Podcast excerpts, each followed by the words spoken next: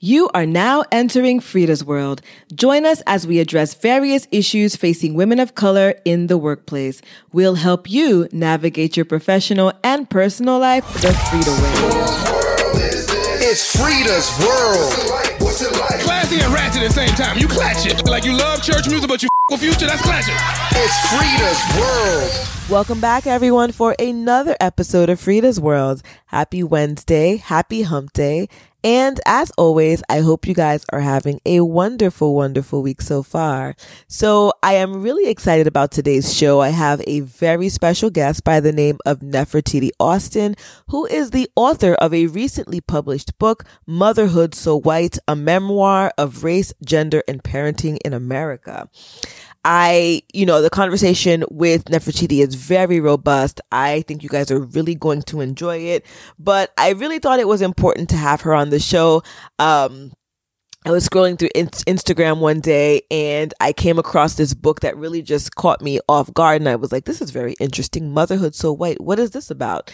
And so I kind of went in, you know, a rabbit hole, just digging, you know, trying to get some more information. And I actually DM'd Nefertiti, who was so gracious um, in responding to me. And from then, you know, I asked her if she would love to be on the show, and she said yes. And you know, well, that's today's show. Um, but this episode really is going to focus on one, her book, obviously, the reasons why she wrote the book, but to talk about her experience as a sing- an educated single black woman living in America who has perfectly good eggs, um, but yet made the decision to adopt not one but two children and is raising them on her own. And so she talks about the you know the journey to that. She talks about some of the stereotypes within our community about adoption period. Um and you know and and and things of that nature. And a lot of women I know who are listening because I've talked to some of you um have had some interest in the adoption process and in some interest in adopting period and fostering. But because of the way society you know is in a sense we've kind of like i don't know we've kind of shied away from that. Um you know unfortunately you know i have certain friends who are unable to have kids because of either medical conditions um and whatnot and you know some of them you know they talk about their love of being a mother and their love of having children. But you know for whatever reasons adoption you know has never really been at play in the conversations. It's kind of like if i can't have my own natural child then i guess I, I wasn't meant to be a mother or i'm not going to be a mother. And so you know it's really important um you know to take a listen to today's show to, to hear Nefertiti speak about the process and about her experience uh, because motherhood doesn't is not just about you know actually birthing a child. Many of us were raised by other women. We were raised by individuals who were not our mothers some of us were just, you know, were raised by, you know, our fathers. Some of us were raised by grandmothers. Some of us were raised by aunties and some of us were outright adopted period and were, and were, um, raised by total strangers, people that had no real blood tie to us and connections to the family. And, you know, I think that we turned out great. so, um, you know, it's it's it's a very sensitive topic. I think when we're thinking when we're talking about women and motherhood and and and having children and biology and all this extra stuff. But at the end of the day, I think that you know if if the goal is to be a mother to a child, whether that child is biologically yours, whether it's a child that you foster, whether it's a child that you adopted, motherhood is motherhood. And the aim and the goal and the objective should be to be the best mother you can to that child, to be the best influence you can um, on that child, and to treat that child in the best way possible. Um, I think that, you know, a lot of times people think that just having a child is what makes you the mother. There are a lot of deadbeat mothers out there who have birthed children, but they are no mother to that child. And so I think, you know, really understanding what the word mother is, what motherhood is, will really open our eyes to the process. And you know, for myself, when I was younger, I used to always say that I wanted to adopt. I never wanted to have my own children. And it wasn't because I was told that I couldn't have kids at a young age, nothing like that. I just, I just felt like my calling in life was to be an adoptive mother. And although I do have my son now, um, he's, you know, going to be 13 years old. In a couple of years, he's going to be out the house. Uh, I, am not the most maternalistic person in, in, in the world, but I do feel like I have a lot to offer and I feel like I have a lot to share. And will I get, you know, will I get into the fostering process one day? Possibly. Um, I don't know if I'll ever like outright adopt a child, but I definitely think that I have the heart at least to be able to foster children because the fostering process is not very easy. You know, you, you get a child, you get attached to it, and then, you know, the child ends up going back to its family members or, you know, the system or whatever the case is. It's not a permanent situation. And I know that there are a lot of people who have tried um, fostering children and could not take the heartbreak when they've gotten attached to the child and then the child had to be taken taken back. Um, I think that I was built a little bit differently and I think that that's something I can do.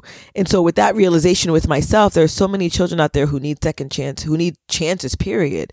So I might look into it personally, but, um, but the show is going to focus on, you know, being a woman of color, being a professional working woman of color and, um, making a decision like that. Like, what does that look like? Is there any, is there any help at the workplace, you know, for women who, who go into the adoption process or the fostering process in the same manner, um, that a woman who, you know, was pregnant, um, you know, are they are are there are there similar benefits, etc.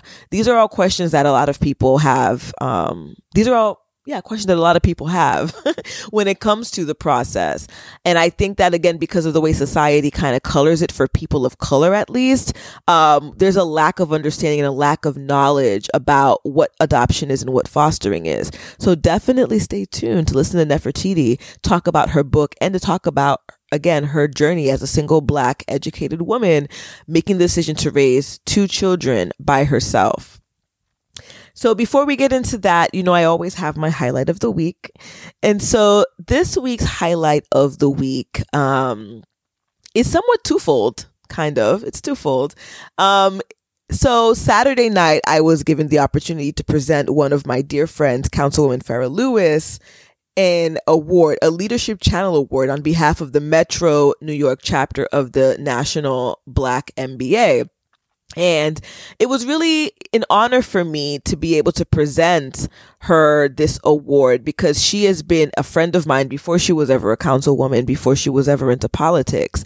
And just to be able to be part of her journey and to see how far she's gone, um, really is a true testament to hard work and dedication. And so to be able to recognize her for all of her efforts, all of her achievements in the community was simply an honor and so fast forward to the next day, because I was on a roll this weekend. You know, I wasn't feeling well, but I was on a roll in these streets.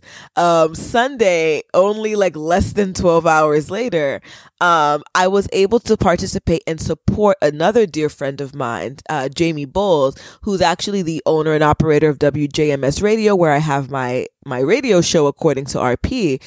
Um, it was Sunday was the uh, Free to Breathe Brooklyn Lung Cancer Walk, and I think I might have talked about Jamie before on this show, but um, she was diagnosed in December with stage four lung cancer at the age of 32, and she was recently engaged to her man, and it was one of these things that was a shock. I remember going to visit her in the hospital when she wasn't feeling well. She just thought it might have been something, you know, maybe she had some fluid in her lungs, maybe it could have been some pneumonia or some bronchitis. And I was actually at the hospital with her um you know when she when she got admitted just to do some you know routine tests just to make sure ru- rule some things out. And you know she really thought that it was going to be some bronchitis or some pneumonia. And i remember leaving her i think it was my maybe a friday that i went to go visit her in the hospital. And i think by the monday or tuesday she told me that they tested the fluid that was in her lungs and it turned out to be stage 4 Now, Jamie is not an individual who's ever smoked in her life. She doesn't roll with smokers. Her, you know, her parents weren't smoking in front of her when she was a kid. Um, you know, she was she's relatively healthy, healthier than me. Well, that's I don't know if that's anything to, to really go by, but she's I mean, she's healthy. You know, she she was athletic, etc. Um, living a full life, and then to be hit by this, like not even stage one, not even stage two, but straight to stage four. And so the walk was on Sunday, and it was important for me to be there because you know we we spend our time doing silly things, right? I mean, for me, I love watching Netflix. I'll take I'll take time out of my out of my busy schedule to watch a Netflix. We take time out of our lives to do the most nonsensical things. But, you know, when it comes to supporting your friends who who who need you, who need your care, who need your love and support, I think it's really important. Even when you're not, you're tired, I think that in some cases you make an assessment and you show up for your friends. And it was an honor for me to be there. Um, at the walk with her friends and family and all of us just together just supporting Jamie and she was one of the speakers for the event and I'm going to actually post her speech on the um, FREEd'as World um, IG page tomorrow. But it was just so motivating to see somebody who was faced with such adversity just look it in the face and say, I'm going to kick cancer in the butt. And cancer is canceled. And that I am still setting goals and I'm still reaching new heights. And I'm not going to let this happen. You know, this, this, this take me over. And I think her saying, which she took from somebody else that I can't remember is, you know, I have cancer, but cancer does not have me. And so, you know, for me, that was very motivating. And it kind of just um, reminded me of where I am in life and the opportunities that I have and how I should always strive to seize the moment and to not let things knock me down, whether it be my, you know, illnesses or not feeling well and whatnot. Um, that I should continue to, to, to, to, to dream and continue, to live daringly. Um, the one thing I will say when it comes to these types of situations that I don't always agree with is when people say, well, look at her. She has stage four cancer. So if she has cancer, you have no excuse but to continue off your life and, and to get up in the morning and to do all this extra stuff. I don't like that type of comparison model. Why? Because everybody deals with things in their own way and everybody feels differently from each other. Stage four cancer is a serious thing, yes, but you waking up not feeling well because you overexerted yourself the next day doesn't mean that you have to be out your door, dragging your leg, limping because somebody else in the world has it, you know, quote unquote, worse than you. I don't really believe in that whole somebody has it worse than you business. I feel like everybody is going through their own thing and everybody handles things differently. You have people who have who are afflicted with illness who are so depressed, so out of it that they don't even want to leave their house. And then you have people with the same illness who are out here fighting every single day. So I feel like, you know, that for some reason that was on my heart to say because I find that that happens so often where we are forced to compare ourselves with others and we are for and we are forced to like in a sense live somebody else's situation and that because somebody else is is fighting and dealing with things in a, in in what is a socially acceptable way those of us who might not necessarily have that condition or might not be going through that particular way we have no excuse. And so we always have to be on 10 and we always have to be out there doing our thing. So I don't know why, but again, I just felt like that that needed to be said in any event, um, the walk was a success. I'm actually going to have Jamie on the show maybe in a couple weeks to talk about the walk and to talk about her experience because she's going through all of this while she's working. She actually works a couple doors down from me. And she, I mean, every time I see her, I'm like, this girl's always smiling. She's always doing her thing. Um, and so I feel like, you know, her story is definitely going to be a motivation and inspiration to many of us out here um, just trying just trying to make it in these streets so without further ado we are on to the meat of the show all right, everyone. I'm here with my very special guest, Nefertiti Austin, who is the author of Motherhood So White, a memoir of race, gender, and parenting in America. Nefertiti, welcome to FREEd'as World. Thank you. now, um, just for I guess for those of you who might be wondering, you know how I how I found this guest, what is this about? Um, so I actually found you Nefertiti on Instagram, right? Yes, you did. Yeah, I was going Yes. through my Instagram and it was, I think, your book cover. Um, you had posted your book cover and I think that's what drew me in. It's like, Oh, mother- great. yeah, it, it definitely, I was like, motherhood so white. It was very, it, I'm, I'm a curious cat, but it was just kind of intriguing to me. And so as I was reading one of your posts, and then I think I might have even like tried to Google to see what is this book about, I was like, this is interesting. And that's what prompted me to uh, message you in your DM. Oh, cool. I love the cover. Uh, Debra Cartwright, she's the artist and she did the cover for The Hate You Give. Mhm. And so it's such a striking cover. I love it. So I'm glad you loved it too. Cool. Oh yeah, definitely. It definitely drew me in. It definitely was intriguing and it had me wanting to know more. Okay, good. Good. good. So I guess be, you know, as we are going on here, just wanted to kind of get a sense of who you are, where you're from, and what prompted you to write this wonderful book. Okay, well, I am from Los Angeles, California, and I I think that in so many respects, I always like to think of myself as a late bloomer. And so when my friends were getting married and having children mid to late 20s, I was emotionally so far away from wanting that. I thought it was great.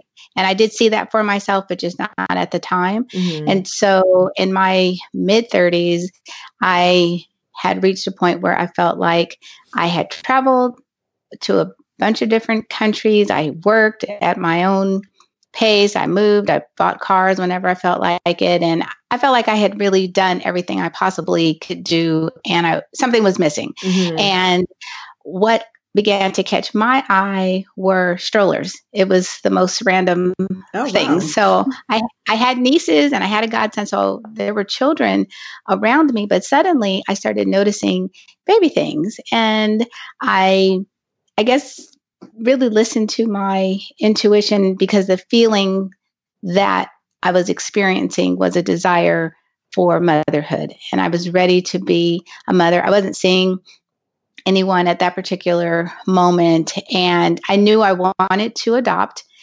And somewhere in my heart, it was very important to me that I adopt first. And I, I sort I had a plan, and my plan was, okay, I will adopt, and then I'll get married later and have children. And then, of course, you know, you want to make God laugh, make plans, but that's another story another story. So I the idea to adopt wasn't so foreign for me. I was raised by my grandparents. My parents were part of the Black Power movement and both of them ended up on drugs and had a life of crime and so that meant that my brother and I went back and forth back and forth for a bunch of years and ultimately went to live with my maternal grandparents. So I had already experienced what it was like to be raised by people who didn't give birth to me. I mean, obviously. I mm-hmm. had a biological connection, but I but it was my grandparents versus Yeah. my parents. And my best friend is adopted. She grew up to become an adoption social worker. So for years and years I had been hearing about children in foster care, the reasons the kids were there, what was happening, and also that black boys were harder to adopt because there was a stigma around black boys that these boys would grow up and be out trying to rob people Mhm. they would be you know menace a menace to society things of that nature and so with all of these things kind of came together i was ready to be a mom i was ready to adopt and i knew that given my childhood how i was raised that i was that i could do it i felt Yeah. like i can do that Okay, so I know that you said that at the time you were not seeing anybody, so you went in through this process being a single black woman. yes i didn't And so, if you could talk a little bit about that experience, you know, did you get any pushback from family and friends? You know, I'm sure there were many questions as to your decision to go about th- about this route. Right. Well, I intentionally only told people I know who, would be supportive, Mhm. and because I my mind was made up, so they were not going to change my mind. okay. And but I did not want to hear any. I didn't want to hear any negativity. I didn't want to hear any comment. I wasn't asking anyone permission Mhm. to choose the path to motherhood that was important to me. So I told my close friends, I told a cousin, and then found out that another cousin was in the process of adopting at the same time. So that was kind of cool. Mhm. And then later on, I told my grandparents and my um, my aunt and brother that that was what I was planning to do. And so naturally there was pushback. My my grandfather's concern really was childcare because I Mhm. think in his mind it, it was like, okay, we can't raise another set of kids. So I had to really assure him that I would not be dumping another child, another generation on them. Mhm. And my grandmother's concern was basically you're never in one place. Like when you get tired of this child, you cannot give the child back. And I'm like, well, I've Mhm. had dogs for years. I didn't give them back. Like, why would I do that? I'm clear on what this means. And uh, I had friends who laughed, and my guy friends were my black male guy friends would I had a couple who were like, well, what do you know about raising a black man in America? And you can't Mhm. do it by yourself. And I was like, Are you kidding me? Black women do it every single day. Yeah. And I don't see you stepping up to do it. So I mean, it seems to me like you would be happy that somebody is willing to intervene and you know disrupt that pipeline school to pipeline to prison i mean Yeah. come on and um and so you know it was it was a range of reactions from people but i think because i was so clear on what i wanted and that i was doing it that the naysayers mostly kind of fell off they were like okay oh well so now this book is really about your journey um, of you know going through the adoption process, um, talking about I guess your experiences, um, you know, then and now. Right.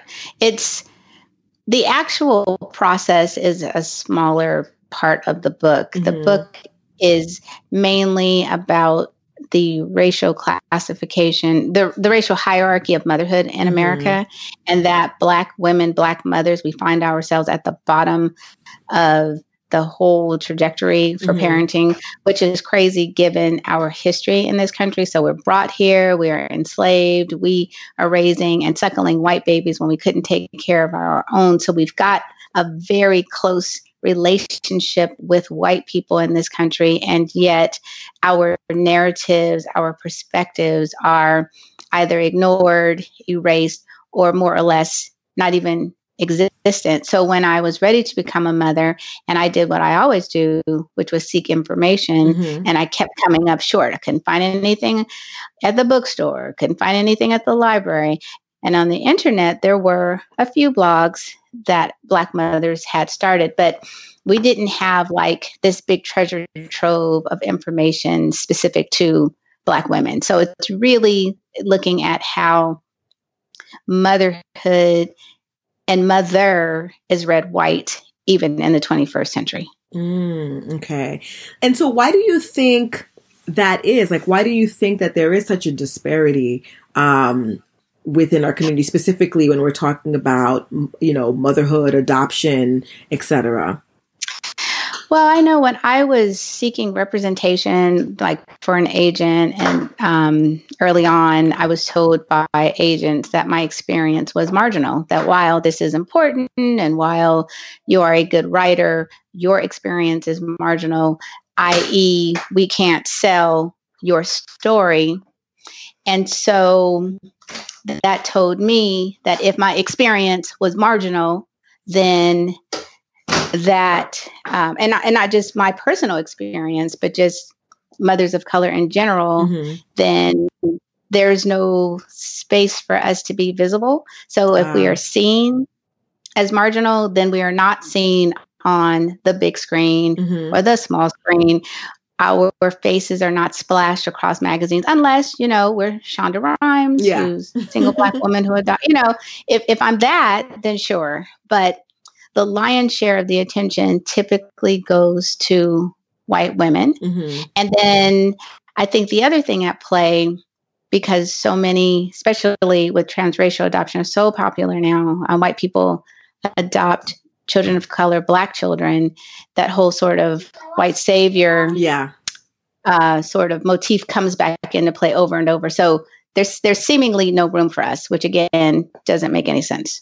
And it's interesting you say that because I I agree with you in the sense that I really haven't seen any representation um, of especially single black mothers, Right. you know, coming out and talking of you know talking about whether they're adopting or not. What I do you know tend to hear about a lot because of our community is the foster care system and Yes. so people are you know being foster parents and signing up to do that but in terms of the actual adoption of children you know especially professional young women um, Yes. coming out and, and saying i'm going to adopt a child you know on my own without you Mhm. know by myself and you know i'm going to make this work i'm going to be both mother and father to this child i'm going to give this child a, a second chance in a sense at life you don't really hear that that story you don't see that story Right. I think, well, eh, for I think a couple of reasons. One, in our community, we tend to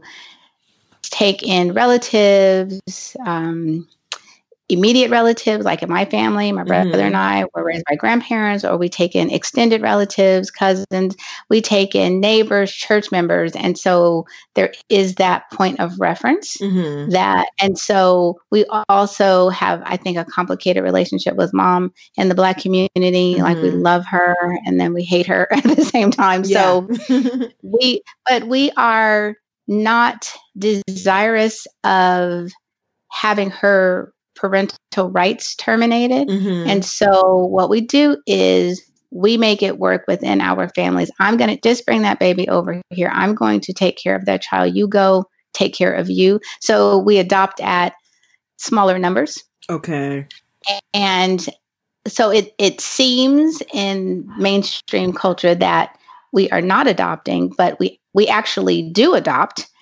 It's just our numbers are different. And, and culturally, we approach it very differently. And I think for the professional, for professional Black women, for people I know who said, "Oh, I really want to adopt," or "I thought about adopting. I wanted, I, I, I wanted to," but they got talked out of it. Either Mhm. church, their family, their friends. There's a lot of fear around. Oh, how are you going to do it by yourself? You can't do it by yourself. You're going to struggle financially, emotionally, whatever the case may be.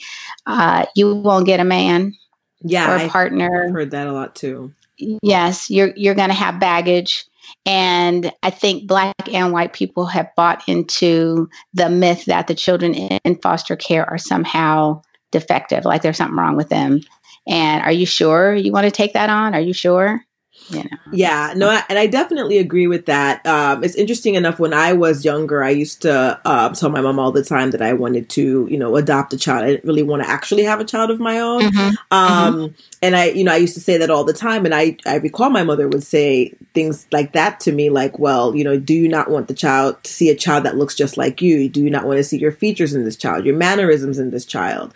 Um, Right. And I think when it when it came to fostering, I had, you know, randomly spoke about this with my family once. And the first thing that they would say is, you know, have you seen the news? Did you hear about that boy that Yes. stabbed his mother in the street in, in Yep. the sleep? and they're asleep yep yeah. It's all it's always this, you know, stabbing them in the sleep. So yes always same story yep it's the same I think it's the same little boy through generation after generation. yes, it's terrible. I mean, in LA, I feel like once a quarter, the LA Times does a hit piece on the foster care system here. And I know it's Mhm. not just Los Angeles, I'm Yeah. sure it's all over the country. And it's always like the worst of the worst of the worst. Every now and then, there'll be a nice story about a family and oh everything is beautiful and it's great. But typically it's always the most scandalous, sensationalized story. Mm-hmm. And I don't know why people just fall for that. And they just say, oh, yeah, oh, no, I don't want that. I don't want to get stabbed in my sleep. Yeah. They, you know, they really do. And I think some of it, because I did try to, de- you know, dig further a little bit with, you know, my relatives, like, why do you think that? And, you know, mm-hmm. the first thing that they would say is, well, we don't know their family history. We don't know the family history yes. of this child. They could have, their parents could have been, you know, psychopath. Their parents could have, you know, been evildoers. And yep. now you have this child in your house where you don't really know the DNA. And so I feel like, you know, hearing that over and over again, many of us who were kind of like, yeah, we, we, we really want to go down this route are like, ooh, maybe we should think twice about this. Exactly. And what people don't know is that when a prospective couple or a single person wants to adopt in California, everyone's a foster parent 1st mm-hmm. And then if you want to adopt, you are given a form and you get to say if the mother or the father has a history of schizophrenia or alcoholism mm-hmm. or bipolar, whatever the case may be, like these are deal breakers for me. Mm-hmm. These are the things that I feel like I can absolutely deal with. If the child presents with X, Y, and Z, you know, yes or no. Also, the foster care system, the, the public adoption system has a lot of services so that if the child has maybe delays, physical delays, or intellectual delays, or emotional delays, or what have you, there are regional centers, and UCLA has a partnership with the Los Angeles Department of Children and Family Services where you can take your child and get free services. So there's a lot of support if the child needs it, but they don't necessarily always present with something. And the biggest the biggest uh, game changer for the children is the home environment. Mm-hmm. And so, even children who were born drug exposed or even drug addicted, they've done some studies on like the whole mythical crack baby thing. And it's the environment that really keeps all of that madness going. But those children who are placed in calm, stable, loving environments by third or fourth grade, you can't tell the difference between mm-hmm. a child who was not born with those issues. Yeah, and it's interesting you say that because I actually had a, um, a friend of mine um, that I went to law school with. Um, her and her fiance, um, you know, decided that they wanted to, you know, become foster parents, and so they lived in mm-hmm. Mar- they live in Maryland. And so they were able to find, I think he might have been four years old. He came from a real broken, you know, family. I think both, I think mother was on drugs. I don't know where the father was. And the child did present with a lot of issues. It looked like he might have even been abused because he had, you know, he was afraid of touch. Um, yeah. And so he was really, you know, really, really, um, you know, going through it in a sense. And so, mm-hmm. but my friend, you know, and her fiance, very, very loving people. She was patient enough to, you know, to really just, you know, show this this young boy love love that it looks like he either never experienced before and as time That's went right. on she had him for um, several months and they had i mean she would she wanted to actually adopt the um, the young boy and he was progressing they had him in martial arts like he was doing so well but then mm-hmm. like you were talking about you know uh, i guess the connection with the, the the mothers in the community sure. the foster system although the mother wasn't 100% they mm-hmm. sent the child back to the environment that he had come from and so, you know, that situation though crushed them and to the point where, you know, they're like, I don't think we can do the fostering anymore. Sure. Just because of the way the system unfortunately works. So I think when you were talking earlier about research, that's mm-hmm. really important.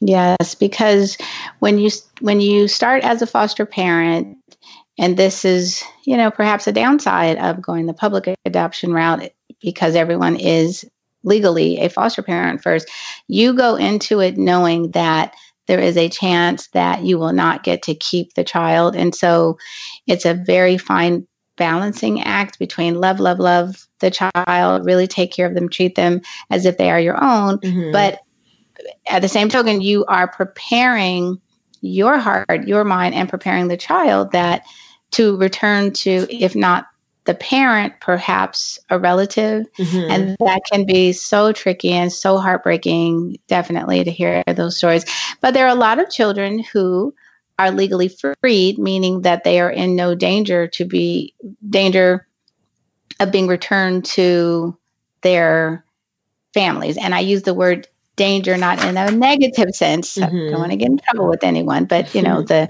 the foster parents would be more than likely able to keep the, the child or the children Okay. Now I want to talk about um, when you first um, adopted your son, who at the Mhm. time I believe was six months old when you adopted him. he was six months when we met and then Okay. he moved in two weeks later and it was two years before the adoption was final so Ah. i was his foster mother for two years Okay.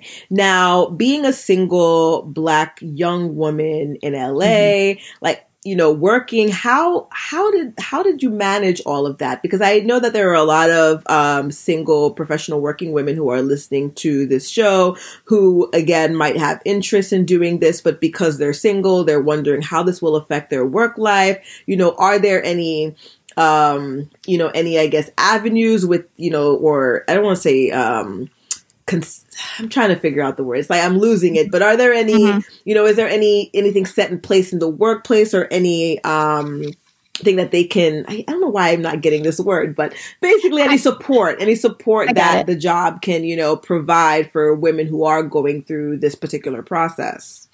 definitely most corporate jobs and i think for people who work for the government or maybe work in education typically the leave is the same whether or not you've adopted or you are pregnant and you go on maternity leave so the so the leave i believe is the same Okay. and um, so that would be something that a person should check with their HR just to find out what that would look like, how many, how much time would they get off. In my case, when my son came, I was working part time for a nonprofit, and I ended up, I stopped working there. I am. My, my, my day job is I'm an adjunct history instructor. So Mhm. I have always sort of kind of cobbled work together to okay. make it make sense. and so I actually stopped working. I I I really wanted to spend some time with him. Mhm. And so financially I did take a hit, but that was my choice to do that. Mhm. And then the semester started. And so our little honeymoon for a couple of weeks, it, it didn't last very long because I did go back to work, but I was only working uh, uh, maybe two days a week. I, I can't remember, two, three days a week, something like that. Mhm. And I was fortunate to find a very wonderful in home daycare. So there were only six children in the daycare. Okay. So it was almost like he got to be in a home away from home. And because my hours were so flexible, it, it felt like I was home, even though I did have to physically go out into the world and work. But again, adoption is mostly treated the same way maternity leave is treated, or if someone's taking like a family leave. Okay. And so I know your son is now 12, right? Yes. And I see that you have a second child who is about I six years old. do. She is six, not regular six, because she's almost seven. Yes. Oh wow! and so was she also adopted? Yes, I got her at 10 months old. Oh wow! So I met her at six months. She was six months old. And coincidentally, they share a mother. okay, So that so that makes it nice. So to your point earlier about people being concerned about, oh, does this child will this child look like me? Will they have the mannerisms? Okay, so first of all, if you spend any time around anyone, you start to pick up each other's mannerisms. Mhm. And I think people also start to look alike as well. My daughter and I look like twins, and my son and I favor a lot. And I have a bunch of freckles, and now he has a lot of freckles. So I like to believe I gave him my freckles. I gave him my lactose intolerance, oh gosh! and a, a few other little quirks that I have. I certainly have have passed them on. So, and when I, I look at them, I've never looked at them and thought, "Oh, this child doesn't look like me, or doesn't favor, or we don't match, or anything like that." I just look at him, I look at her, and I just I see I see us reflected back. Aw, and that's a beautiful story. I feel like there's, and that's, I think this, that's the, that's the importance of, you know, sharing your story so that people can actually see like the beautiful side of fostering and adoption. Oh, definitely. I wouldn't trade it. I mean, it was a ride, that's for sure. It's not easy. It's a lot of paperwork. It's a very intrusive process. Mhm. Once you sign up, you have a social worker who comes. They do, it, it's called a home study, and they Okay. sit and they ask you everything. What's your relationship like with your parents? What's your relationship like with your siblings? What's your, your job situation like? What's your support system like? Because what they really want to know is can you really take care of a child and not just financially, but emotionally and physically? And what's your support system like? Because everyone needs support. And what they don't mm-hmm. want to happen is a child be placed with you and then you know you figure out oh my god i made a mistake I, I can't do it and then the child has to return to foster care that's like a horrible thing to happen so it's a very intrusive process but it's worth it Okay. Now, so you said that the, both children actually have the same mother. Now, do they have any uh, contact with the mother? Do they know that they were adopted? they know that they are adopted no we do not have any contact with the birth mother Okay. the adoption is closed Okay. though we do have contact with two of the younger siblings and the, it's a it's a large family Mhm. and very big case and the birth mother i actually never met her. My son would have visits with her so that's the other aspect of being a foster parent. You are required to take the children for visits with their biological family members. So it could be the mother if she's not available it could be the father it could be grandma or a- another relative so that the so that they have that connection. And then you can decide once you're finished with the whole process if you want an open adoption and be able to maintain those ties or not. In our case it did not make sense to maintain ties with the birth family but we did maintain a relationship with two of the siblings Okay, good. Yeah, I think that's important to know because you know a lot of times I think um, we get our information from television yes and what we see. Television Yeah. kind of colors our viewpoint on what adoption process is and what actually happens. So it's always good to really hear from somebody who actually went through this process what it really looks like. And I know that the open adoption versus closed adoption is is something that comes up in conversation all the time. Absolutely. And people have to make the best decision for their family. And so, you know, the the agency, foster family agencies or if you go public or private, uh, you know, everyone has their opinion Mhm. about what that should look like and the reasons why an adoption should remain open or why an adoption should be made should be closed and I made the best choice for my family. Now, I told my children very early before they could even talk that they were adopted so that there's they know just as their skin is brown, they are adopted. It's not a big deal. Mm-hmm. I created photo albums. Uh, they have pictures. They know what their birth parents look like, their siblings, they know their names. And the information that I have, I have shared with them in an age appropriate fashion so that they know. And as they get older, I give a little bit more information, a little bit more information, just to kind of demystify the whole thing so that they're not thinking, oh, my mom is a princess somewhere, my dad is this king, and they live in a castle. Yeah. they're looking for me. So it's like, mm, that's not quite how it works. Yeah, because that could that certainly be a myth sometimes. Children, you know, have very wild imaginations, and so I could Yeah. definitely see them thinking that my father is the king of Scotland or something. Yes. yes. okay. Yes. And so I guess um you know, one thing I wanted to ask with respect to, you know, all your experiences being, you know, still a single black woman who is raising a boy and a girl, one who's about to, who's about to be a teenager, right? Mm-hmm, yes. So we already know we're going through challenging territory. Pray for me. yes, yes, I have one in the same boat. So I am I am right here in the fight with you. oh man so how so to the women out there who you know are young black professional working really just you know trying to like they've kind of like you like they know what they want right now. They're ready for that next step. They did everything that they had wanted to do. You know what is your advice to you know a young woman listening who is thinking about you know either fostering or going full blown adoption um you know especially in this day and age? Mm-hmm. I think that any woman who wants to adopt should do it. I think the most important way to be able to make an informed decision is to not only get information and not from people who haven't adopted, but like talk to people who've actually done it and to take the classes. It doesn't cost anything to take the classes. So you go to an orientation and then you sign up for classes. You do have to pay for a background check, CPR, that sort of thing. But mm-hmm.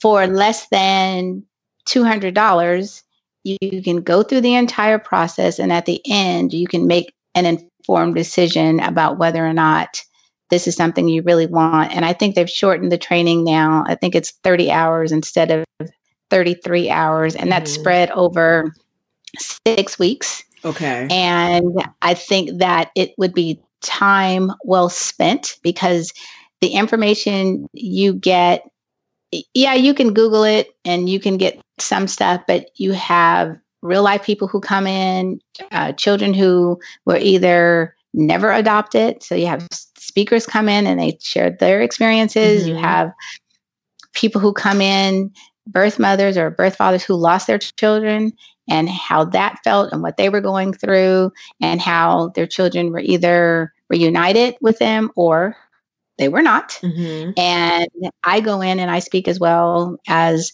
an adoptive parent, as a resource parent. And I think what happens to women, and I think especially Black women, is we really get talked out of that, out of adopting because of fear. Mm-hmm. And so I just think that a person should trust their intuition and allow that to override any fears that they have. Um, I'll give you another example. I was on jury duty, and uh, a lady and I struck up a conversation, and her son was in college, and she was saying how she and her husband. She's like, in hindsight, we should have had another child, and we just didn't think that we could afford it. And she's like, I regret that we didn't. And that was really what kind of pushed me over the edge to get another child because that was not part of my plan. Mm-hmm. But so happy that I listened to her because I thought, well, A, I didn't want to have just one child, but I did not want to have any regrets. I never wanted to look back and be like, wow, I let fear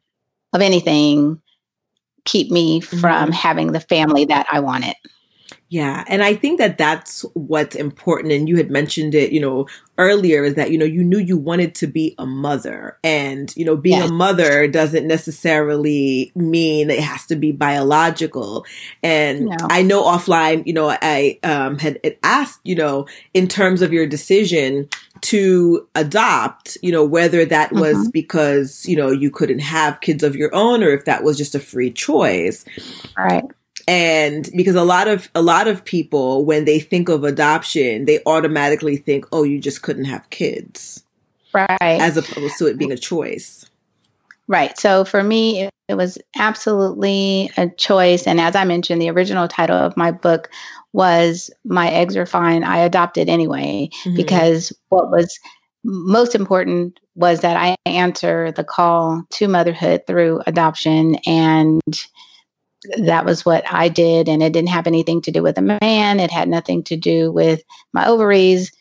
We were all good. Yeah. and I think that's really important important to say because I feel like even with these women who are thinking, you know, I would love to adopt, they're, you know, and we're talking about adoption and we're talking about your book in the back of their minds are probably like, ah, maybe she couldn't have kids and that and this is and this is why. This is what the end Right. result was. But Right. your eggs are fine. Yeah, your eggs was- are fine and it was a personal choice. Yes. Um, yeah, and I think that you know, you know what you said with fear being the driving force behind you know a- lot of people's decision not to move forward with adoption. Um, you know, with you know doing research and really just you know not just listening to people, but actually taking the class, taking the course. Um, I think that will hopefully and having more people like you share the stories you know, whether it be through writing of books or actually, you know, panel discussions, but really just pushing it out there. I think hope, you know, hopefully that will give people the courage to move forward with, you know, their desires to be mothers.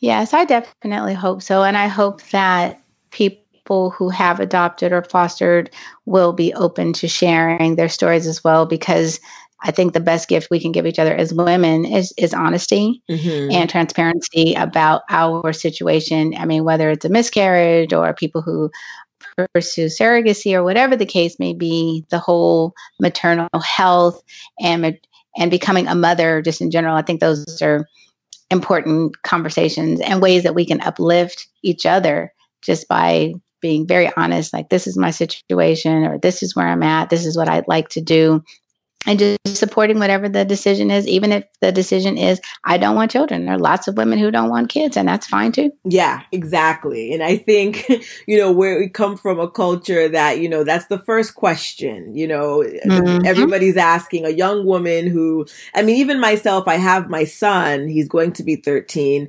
and I'm still single. I don't have any other kids. And I, I still get the question now, when are you having the second one? Not do you Mhm. want to have a second one? Right. When are you having the second one? So you know the Yeah. you know our we're just very too sometimes we're a little too invasive um, with our Uh-huh. questions, and that definitely is uncomfortable for a lot of women. Like I have a friend who may or may not be able to have kids. I actually have several friends who actually can't have kids medically, but because of the way the culture and society again depict adoption, they and their their desires to be a mother, but in their minds that's not possible because they can't have a child themselves. And I Right. think that it's really really sad because you know we have women like you and many other women who are thriving in motherhood, who are you know ex- happy about their decisions, who are doing well, and it's sad that there are a lot of women out there who think that if they can't have it themselves, then they, you know, that's they lost their chance. Right, right. Yes, and it's definitely not the case. And I make a point to say, and people to look at us because we're same race adopted family. So you don't know Mhm. that my kids are adopted unless I disclose that. Mhm. And when I do disclose it, sometimes I will meet um, women who say, "Oh, I wanted to do that," and I always say, "Well, it's not too late. You know, well, yeah, you can do you can do it. Yeah. There are lots ex- of kids who need a home. exactly. You know, it, it, I don't think there's there's not like an age stop, right? Where it's like no, if- so I think that's really important for people to understand too. Like you said, there's always children, and from what I hear, you know, a lot of times it's the uh, you know the older children are a little harder to adopt because people are so um into babies. Is that true, or is that just the TV, you know, speaking? no, that part's true. That's Okay. definitely true. Uh, multiples, and that would be uh, sibling sets. You know, two Mhm. kids, three kids, four, um, and certainly an ol- older child. That could be someone who is age two and up is considered Mhm. older, four and up. So it's interesting what we define as older. Yeah. and sometimes the children have been in multiple foster homes and for the people i know who have adopted quote unquote older kids and have had some challenges often it was because the the adults didn't plan accordingly so Mhm. if you are going to adopt an older child, you have to be able to put the time in. So it can't be you get the child on Friday, and because you found a great school or you found a great program for them, you think you're going to drop them off and everything's great from your perspective because you're an adult adults often forget that oh this child has suffered the loss of their birth parents loss of everything they know maybe they've gone to multiple homes and Mhm. i'm now expecting them to call me mom Yeah. and do what i say and it be an easy smooth transition so i think sometimes people have very unrealistic expectations about what it means to adopt an older child even an infant i mean it takes time it's an adjustment period Mhm. and folks have to be willing to take the time to invest in the children. Yeah, definitely. So, where can we get your book? Where you know, I, I'm sure people are just like, man, I'm I'm dig, I'm waiting to dig into this book. Where can we find your book? Oh, thank you for asking. So, Motherhood So White, a memoir of race, gender, and parenting in America, is available everywhere books are sold. Oh, Your local independent bookstore, Audible Books, Barnes and Noble, all right, Amazon. So they're all, all over the country, anywhere. All right, I definitely got mine on Audible because I'm now starting getting into, um, you know, listening, listening well, on the that's cool. train. Yeah, I ride the train. You know, that, that's the way I commute into work. So my hour ride is used listening to books. Um, so I, I, was actually very, very excited when I saw that. I actually intended to, to get the hardcover. That I was like, wait, there is an Audible. But I think I still will get the hardcover because although I like to listen, I like to like every book that I listen to, I actually reread the hardcover because I also have to see the words. Very Okay. weird. Very I have interesting. another friend who said the same thing. She does both, which I'm like, wow, okay. Because I feel like I'm missing something. Because sometimes, you know, when you're listening, there are points where it's a passive listen and you feel like you miss certain gems. But when you're reading it, it's like, ha, you know, your eyes are on the page. So, Okay. yes. Okay. That's my thing. But. Okay, great. So, and um, in terms of social media, how can Mm-hmm. we find you on Instagram? Are you on Twitter? I am on Instagram, Twitter, and Facebook. Mm. And as you know, if you write to me, I will respond. Yes. And she responded with the quickness. I did not have to wait two weeks. No, no, no, no, no. I don't like to make people wait. So if I if I see it, I will respond. to it. okay, cool. And so, what is your handle on social media? Let's see. On Instagram, it is I am Nefertiti Austin, and my Facebook page for my book is Nefertiti in Austin, and Twitter at Nefertiti Austin. Okay. Now, are there plans for a second book, or are we are we already writing a second book? I have been asked to write a children's book for children in foster care Aw. because I think there's one. Can you imagine just one for all the thousands of children in foster care? One book that's published. Um, maybe there's some that are uh, self-published, but um, so I am looking into that. I have a couple of articles that I will be writing soon, and as far as books go, thinking about what would be like the next step. So a book I started a couple of years ago was a collection of um, interviews of single black people throughout the country who have adopted with their picture because Okay. I wanted black people to get this book and again and see themselves on the page like oh okay and read their story because my book is my story hmm and while culturally there are things that I think that any black person listening to would be like, oh, yep, that's true, that's right. But there are differences because we are not a monolithic community. We are very diverse. Yes. And so I would love to put together a book of very diverse interviews of people who have adopted. And, uh, you know, it wouldn't be everyone, of course, but enough variety where people could really see themselves like, oh, okay, they did that. That sounds like me. I can do that too. Okay. Well, I can say that I'm definitely inspired from your story. Like I said, as soon as I saw the the the book cover, I read a little bit about it. I'm like, this is very interesting, and it drew me in. And it's, you know, it's something that I, I like I said when I was a kid, I that, that was my thing. I was like, I'm not having kids, but you know, on my own, I'm I'm going to adopt. But then I kind of left that alone. But then as I'm getting older, I'm in my 30s, and I'm hearing a lot of my friends, you know, wanting to to go there, but you know, they're they're being held back. I think that this is a very inspiring story. Um, you know, just you doing it as a single black woman, you you doing it, and you did it twice, and you're doing Yes. it well. oh, so I, I don't know. definitely, well, I definitely Some days are better than others. well, yeah. I mean, that that's parenting in general, right? yes, it is. Yes, Uh, but, absolutely. but I definitely commend you for you know sharing your story and really bringing awareness to you know adoption, fostering, and and just the fact that you can be a single black woman and do it. yes, you absolutely can. There's nothing holding you back. All right. Well, Nefertiti, thank you so much for being a guest on the FREEd'as World podcast. I really, really enjoyed this conversation. And like I said, I feel like your story is going to inspire a lot of women to, you know, go through the process and just reevaluate their decisions. Well, I hope so. Thank you for having me. I really appreciate you. You're welcome. You're welcome. And so, with that being said, everyone, it is a wrap for this week's episode of FREEd'as World Podcast. Please be sure to follow me on IG at FREEd'as World, F R E E D A S underscore world, or you can send me an email at Rita at freedasworld.com. And with that being said, speak to you guys next week. Bye. It's FREEd'as world. Classy and ratchet at the same time. You clatch it. Like you love church music, but you with future, that's clatching. It's FREEd'as world.